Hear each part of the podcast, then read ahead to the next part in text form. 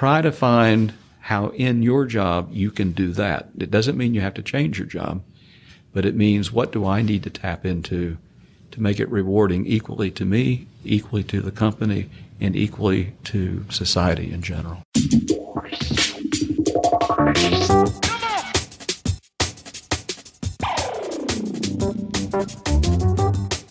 The oil and gas industry, the driving engine of the world economy, delivering prosperity, innovation, and abundance across the globe. Here are the stories of its key players, directly from the leaders themselves. This is Bulwark's Oil and Gas Industry Leaders Podcast, where real experiences are passed on from the leaders of today to the leaders of tomorrow. Here is your host, Paige Wilson. Welcome to this week's episode. I'm sitting here at the Capital Grille CityCentre with my guest, Jack Hinton. Finally got Jack on the show. Chief HS&E Officer at Baker Hughes GE. That's it. All Hey, right. Paige. How are you? Great. A little warm? Yeah, it's hot outside. I'm telling you. It is. And it's not going to let up. No. Summer is here. Oh, yes. Very much so. So before we get into it, I wanted to ask the audience to uh, support the show by taking a few minutes to uh, leave a review in iTunes. And you can do that too, Jack, if you want. That'd be great. Great. So prior to getting into what you're doing now, let's let's take it back and uh, where'd you start in the industry, Jack? It was interesting, not far from here, actually, on the very southeast side of town. I started with Texas City Refining Oh wow, yeah. in 1977. oh, I started as a um, assistant field engineer. We were building a vacuum pipe still, a new unit for the refinery, and I was with a subsidiary of uh, UOP, Universal Oil Products, okay. a subsidiary called Procon, and that's what they did. They went around the world building uh, refinery units, and I was hired to essentially be a well, I'm Jack, so I had to be the jack of all trades. Well, that's funny. I'm the ginger of all Ginger of all trades. That's perfect. And so, you know, I did, I assisted the field engineer. I did the first aid, the health and safety, just essentially anything that needed to be done on that project. And that was my entry into the, Wow. into the oil business. Okay, so what'd you do after that? Well, a very compelling story, actually. The, the final day that we had uh, built the unit and we were going to be turning it over to the startup team to start up the unit. I was driving down from Pasadena and uh, I had the company truck and I had to stop in Seabrook to pick up our field engineer and our chief electric engineer. And the entire way down was one of the most quiet rides we ever had because we could see a plume of smoke coming from Texas City. and we just knew at that time we heard the, you know, the radio broadcast. And for a year, the three of us have been driving in this truck. And it was a very talkative, but this was the most quiet ride I'd ever had in my life. Driving, getting closer and closer to that plume of smoke. And we just knew in our hearts that it was something that we had done and didn't get it right on building that vacuum pipe still. It was not our unit. It was a unit next to ours Wow. that they had lost a they had lost a tube and a heater and caused a fire. The impact that it had on me, however, was going into that unit after we were locked out for about four days for the investigation. Right. And when we went back to our unit, and with pride, we had a lot of pride in that unit. And I went into the control room and I saw the evidence of the people who had to flee from the adjacent unit that caught on fire. And they were on fire, the people Oh my goodness. and the the prints on the wall of the people who were on fire left an indelible impact on me early in my career about going into the oil industry industry mm-hmm. about about the importance of what we do but yet the seriousness of what we do and the obligation that we have to people so in a way a year of building a vacuum pipe still and at the end of that year to have it really come home with regard to the responsibility that we have in the industry. Yeah. It's very memorable for me. I still remember it today. In fact, I don't even have to close my eyes and I can see that wall. Mm. My goodness. Can't even imagine. So after that, how did you pivot? And interesting. Yeah, How did that change? How yeah. you and so we were finishing that job, and I had two other opportunities. Now it is 1978, mm-hmm. and I was going to go to Catlettsburg, Kentucky, or I was going to go to Ahwaz, Iran, where there were two next projects, and that's where our team was going. And I had a choice: would I go to one or go to the other? And at the time, my son was a year old, and thinking, do I really want to be away that far on those type of projects where essentially you were away, and then you'd come back very in, infrequently to visit your family. And as happenstance would have it, or just providence, Texaco was hiring. And they were hiring people to enter into a brand new field that the industry was beginning to, to, to need, and that was in the occupational health, occupational safety side. Mm-hmm. And I applied for the job mm-hmm. and was interviewed and was hired because they were looking at investing in individuals who, and at, at that time Paige, the universities, they just weren't geared up. They didn't have the curriculum. They weren't producing professionals uh, from an education standpoint in this area. There were professionals in the area, but they were more from learning it by rote and, and learning it through the practice and of, of others. And so universities were beginning to turn this out, and there just weren't enough to go around. Right. So Texaco had the forethought to say, here's the basic requirements that we're looking for. We'll hire you with those basic requirements, and then we will equip you, we will train you. Mm-hmm. And so I said yes to that. It wasn't but a short order that the University of Texas started to build those things into their curriculum. And Texaco said, in addition to us training you, would you like to go to school? We'll pay for it. Of course, right. And yeah. exactly. It was like, this is. You'll have to ask me twice. No, ask me twice because I was still paying for my four year degree. Oh, goodness. So, and uh, so I was still paying for that. And I did pay it completely off, which I'm very, very proud of. It took us years to do it. I did. and then my master's was done by Texaco. They paid for it through the University of Texas, allowed me to work and go to school. And then the school invited me to stay because they were looking to determine how could they increase enrollment and what would happen if they offered a doctoral program for people who were already working. So it was a do a doctoral program while you worked was unheard of back in 1979, 1980 to do that. And so there were four students that were handpicked, and I was one of the four. Awesome. And Texaco agreed, so they paid for that as well. That's so cool. And the University of Texas uh, allowed me to go there on a part-time basis, and they were they were learning as well. How would they do that with students, typically doctoral or there as residents? And that took me four years, and I did that, and so I ended up with a master's and a doctorate, paid for by Texaco, great company, and the University of Texas as well took a chance on me. And in fact, I'm very active with the University of Texas. Hook 'em. And I serve Hook 'em Horns, and I, I, I serve on, I chair the board of the Southwest Center that uh, University of Texas does with NIOSH. Oh, that's and awesome. I've done that since, oh my goodness, 2008 now. Oh, great. Wow. Mm-hmm. That's, yeah, 10 years ago. Yeah. Can't believe it's almost 2019. I know, I'm still amazing. getting used to that. All right. So you became part of a huge piece of the puzzle of education while you work and Right. and and so what what happened after you got all your doctor your Oh, oh, doctorate, your I- masters? well, in fact, I was working full time, so I had Right. It was. I know a lot of people do that today, and I have a lot of respect for those who work full time, go back to school, and get their degrees. That's an incredible commitment. That speaks to incredible character.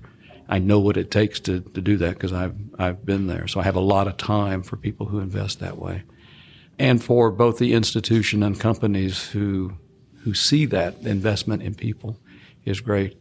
I went on in my career was with Texaco for 26 years nice. and uh, had a great career with them. I had an opportunity to go be a dean at a university in Kazakhstan. I did that two years, and then grandchildren started coming along, and that's when Baker Hughes recruited me. And now Baker Hughes, is a GE company, but that was in 2005, and I've been with them ever since. So it's been essentially 41 years now Good. in the industry, and it's hard to imagine how fast a career can really go by. Well, something I've learned is the older you get, the the quicker Time time, moves faster, Oh, yes. so much faster. So let's discuss what you do now at Baker Hughes. GE. Yeah, I'm very honored to be the chief HSE officer for the company. You know, and, and, and you look at it from a bookend standpoint, had a company, Texaco, take a risk on me to invest in me to get into the health, safety, environment field when it was at its nascent phase, and to have had privilege of being in the industry for 41 years and now be the chief HSE officer is very rewarding to me to look back over all the different experiences and the different opportunities and the ability to grow and not just serve BHGE, but serve society and serve the industry to make it a better place for us. Yeah. And it, go, in many ways, it goes back to that first experience at Texas City of seeing the impact of how things can get go wrong if we don't get it right, Right. Well, uh, and the obligation that we have. yeah, it's people. People's lives are at stake every day, and it's something you uh, helped BHG develop. And we've talked about this on other shows on the actual uh, oil and gas HSE E show, the zero day. A perfect HSE day. Yeah, let's talk about that. Yeah, perfect HSE day. You'd like to think that oh, I created that. That was that was my my brainchild, and we did that. But that's really not the case. What we created was an environment to change our thinking that it would be not it would not be right to continue t- to think of ourselves as being responsible if we only incrementally got better and not hurting people, not having accidents, not having impact of the environment, which is a typical mindset across many businesses in the industry. Mm-hmm. And so when, when we embarked upon really challenging ourselves of what would it be like if we weren't having injuries, weren't having accidents, weren't impacting the environment, it was out of that that that started to resonate in the minds of people mm-hmm. and in the thinking of people. And it was the population of Baker Hughes who came back and said, What would happen if we Yeah. didn't have any? And wouldn't that be perfect? Wouldn't that be a perfect day? And that's how it was coined Perfect HSE Day. And it was a big leap of faith because I can remember in having those conversations in the C suite of the, of the company and elsewhere. Because our big concern was what if we go a whole year and we have zero perfect HSE days, no accident, no impact on the environment, no injury? Wouldn't that have such a negative effect on the people? Yeah. But where our mindset had taken us, we essentially landed on even if we don't have a single one, it's the right thing to do, and that's what we're going to do. And that, and that's really where it took off. Very good. Very good. So we we spoke at OTC, and you had made an announcement. Am I right? trying to remember what that was about. Yeah, that was only a few weeks ago. I know. I. I'm telling you, I, I've slept since then, so it's gone. I don't even know where I was last I, I- week. I, I think one of the things you and Mark and I were talking about at OTC, and that was great to be there. Thank you for Thank you uh, for and going Mark. on. That was that was really wild to be on that exhibit floor. It was That good to feel the energy back at OTC. Yeah. It, it, it was, it was very good to do that. Now, what we were talking about was an opportunity that I uh, was very fortunate to be a part of with the Society of, Perfo- of Society of Petroleum Engineers. We have just released a new technical report, and it's about getting to zero. Zero being zero accidents, zero Right. fatalities, zero harm. And the mindset or pathway, the journey that it would take across the industry for us to be thinking that way and shifting our thinking away from incremental improvement, really latching into more deep into human factors, human performance, doing what other high reliable organizations do.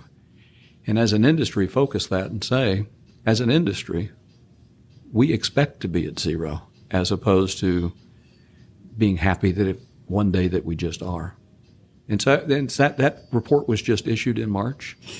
I had the opportunity to roll that out in Abu Dhabi at an international HSE conference that's done every two years. I think I saw something about that on Twitter. Yeah, it, it was released on Twitter. SPE put that out there, and I, it, it was interesting. I I put it on my LinkedIn, and uh, like like a week after we did the launch in Abu Dhabi, and it was, you know, it was just a picture of the panel, and I'm thankful that we did it, and that sort of thing. And in ten days, there were al- already over ten thousand views. Awesome. Ten. I mean, it was just amazing that you know simply I just I thought, oh, I'll just put this in LinkedIn, and I don't do a lot of LinkedIn. You know, I, I Yeah. you know, it, it's there, and there's some things you think, okay, this is this is significant. I'll put that in there.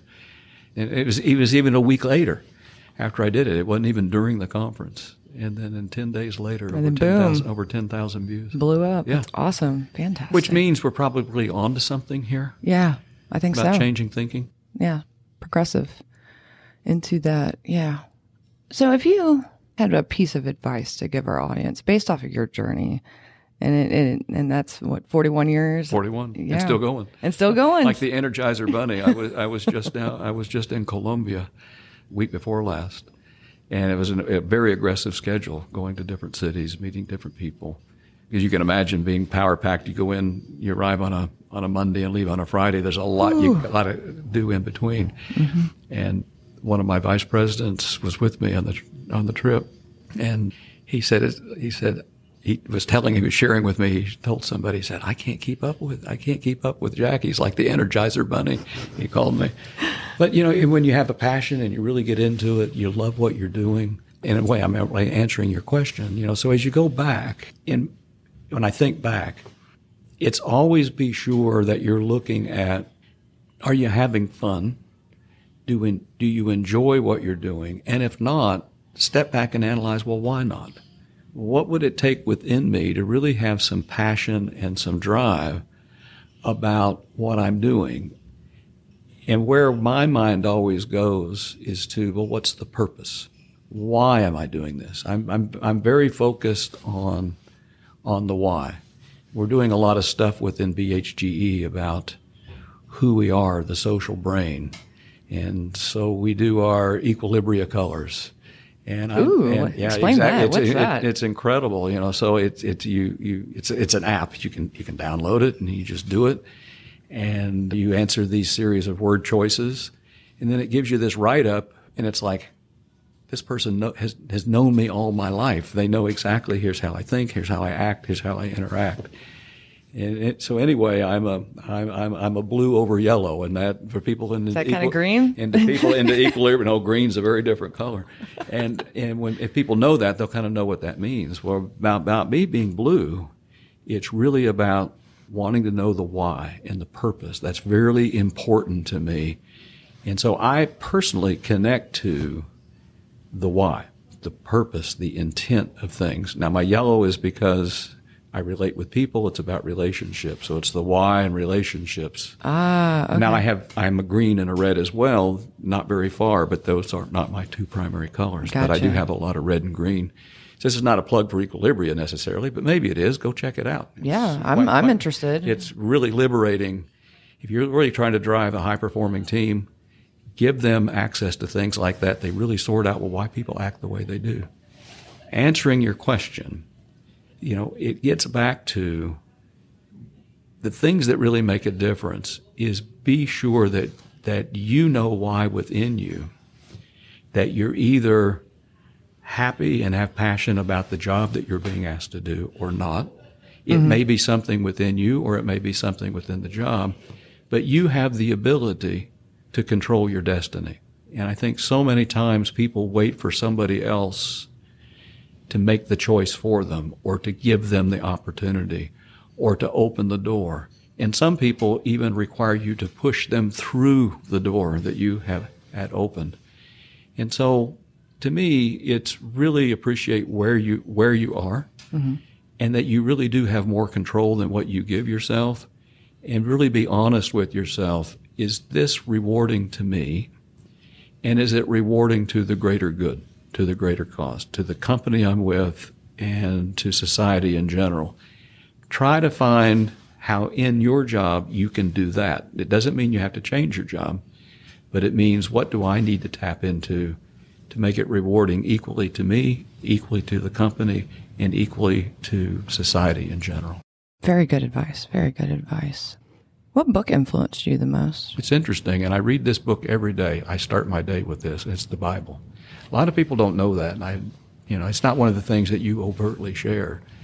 I get up early. A lot of it, if people know Houston traffic, is to get ahead of the traffic. Yeah. But another reason is to start my day quiet and in reading. And I just don't read it to read it. I actually have a notebook and I take notes. I'm not saying that from a standpoint to to try to convert anybody. Right.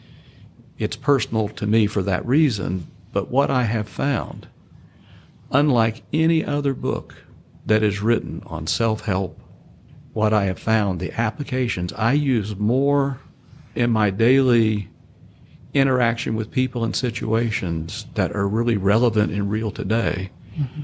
from that book and from the notes that I have taken. In fact, I was just using an example the other day with one of my with one of my directors, and I was able to immediately be able to relate to him from something that was a truth to me that I had learned from my daily reading. And it was amazing how the light bulb immediately went off in his mind.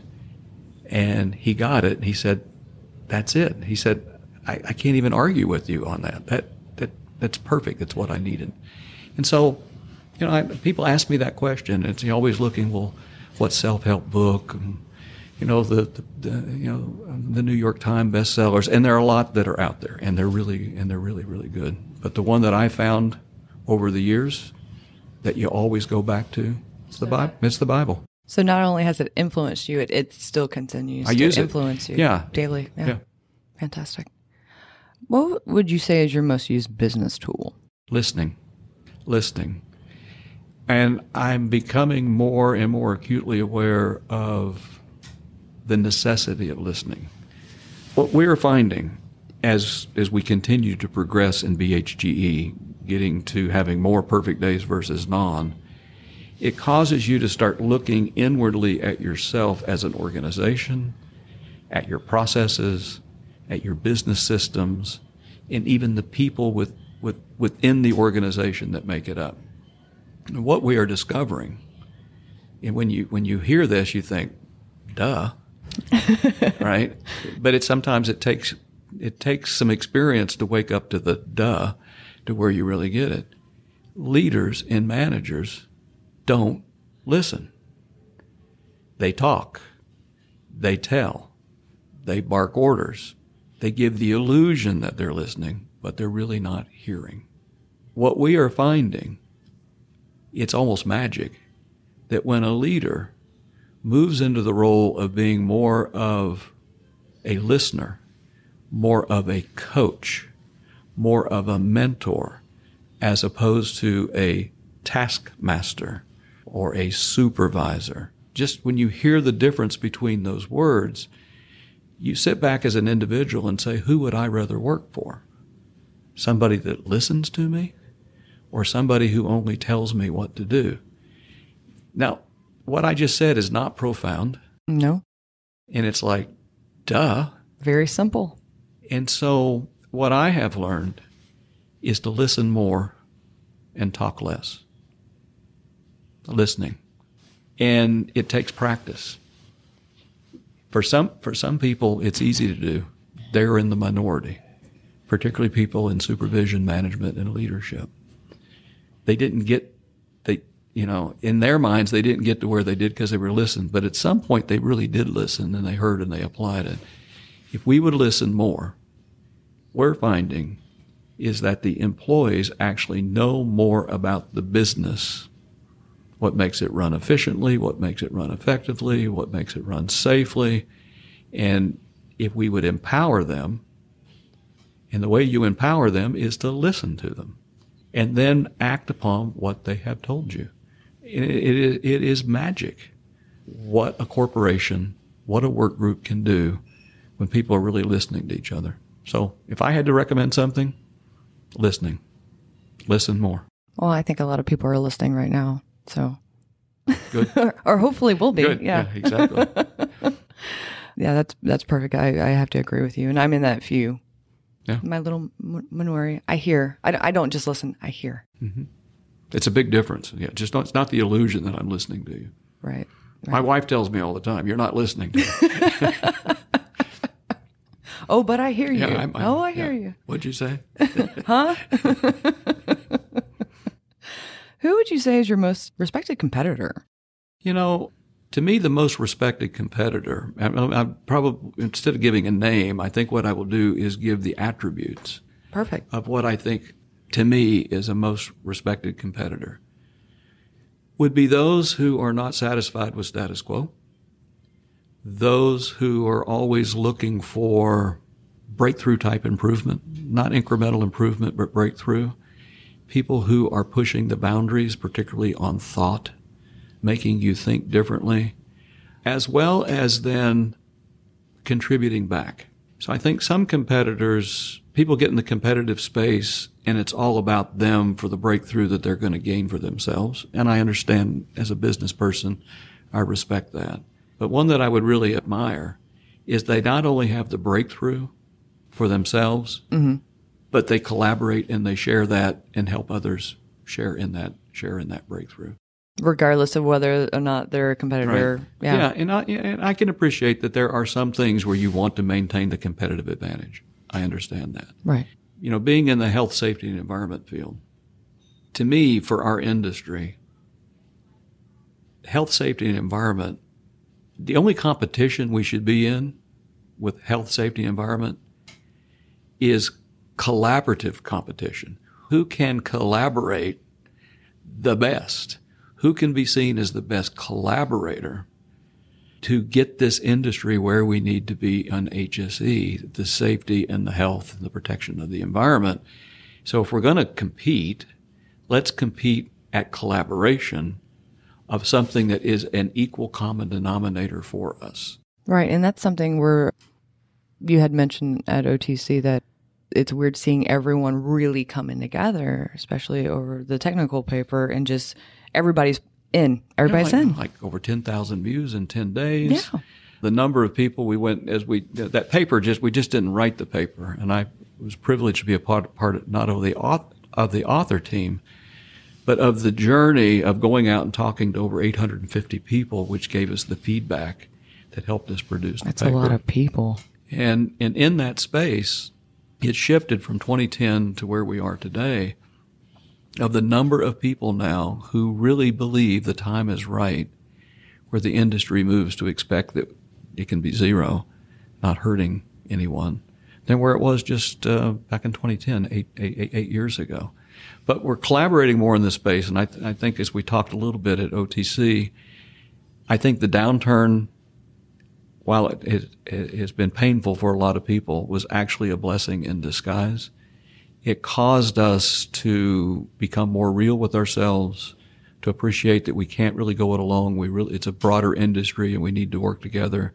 I'm seeing more collaboration in, in the industry, uh, in the last two years than I had my entire 41. But it took a significant downturn. And so, okay, that was the reason. Fine. The key is, is for the industry, regardless of upturn, downturn, or it just being stale, that we continue that collaboration because I think working together actually makes us a more powerful industry than working apart. Oh, absolutely. You, you know, the, the, the culture within the industry and, and it's existed this way as, as long as I've been in it. So for almost, you know, almost 10 years or about 10 years now, that it's very family oriented. You become family with these people that you work with because you all have this common love for the industry. Yes. But after this, this downturn, how more tight knit we became so that's pretty impressive. Yeah. And, and it kind of sucks that it took that, but, but you, know, know, blessing in disguise, just like you said. But going through fire brings out brings out the the best. Yeah, absolutely. What's the most important lesson you've learned? Most important lesson that I've learned. Where my mind goes, Paige, when you ask me that, is that don't don't think of any situation as eternal. And what I mean by that is time and how you manage that time. You have the ability to change any any situation. You, you, you come up against roadblocks in your career. You come up against disappointments in your career.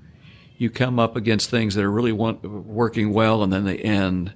You have all these these these barriers or impediments or these abrupt changes, and we tend to think and I think society today, we're getting more temporal. And what I mean by that, more instantaneous. we have to have the satisfaction now. Mm-hmm. And what I found over my lifespan and career is things don't last forever. They're not eternal. They are temporal.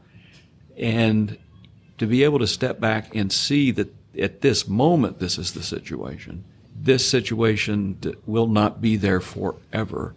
And you actually have the ability to help change the situation, either to continue it if you like it or discontinue it if you don't. And so there have been many times when you when I look back in my career and think, well, that was a very, very difficult and tough assignment. I'd never really want to do that again, but it didn't last forever. And the other thing that I've learned is through those times, they actually are the things that give you the wisdom and the strength that then you will then use later. So see every situation from the standpoint of what am I learning that I'm then going to take and it's going to benefit me later, and it always won't be this way. So don't get caught up in, oh, everything is wonderful, so it's always going to be wonderful, because it Right. won't be. And don't get depressed because nothing's working. It won't. And so that doesn't last either. So it's taking a longer view versus a shorter view.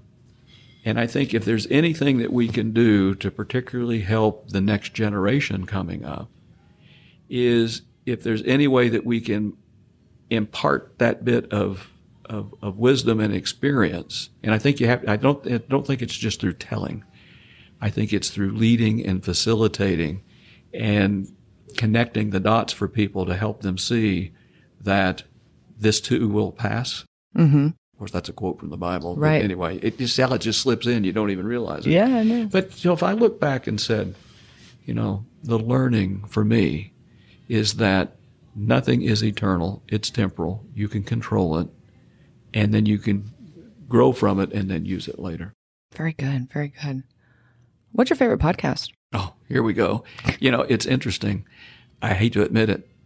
I'm not a podcast person. That's okay. You're the not only, either. The only reason I'm into podcasts is you and Mark do such a great job, and uh, I have fun doing it. I Eventually, uh, you'll meet Patrick, and, but and, Pat, and Patrick, you put him in, put him in queue. but it, it was interesting to me. Some of our newer employees, I'm really finding that the self help, the self interest, the self embellishment for themselves in their careers of how they're turning to podcast. So I actually got hooked onto this through one of our bright young engineers who approached me a couple years ago and introduced me to you and Mark. oh wow, who Yeah. was that? His his name is Alex Bruin. Oh, that's right. Okay, yeah, Alex. I think I, I yeah, I met him at OTC. Exactly. Yeah, And and, I think SPE ATCE E as Exactly. well. He's incredible. you know, and um, so Alex said, Jack, you got to get a you got to get a part of this. So he's the one that turned me on. So you can always learn. And so now I'm I, I'm I'm new at this. I'm starting to get into podcasts, but it's not.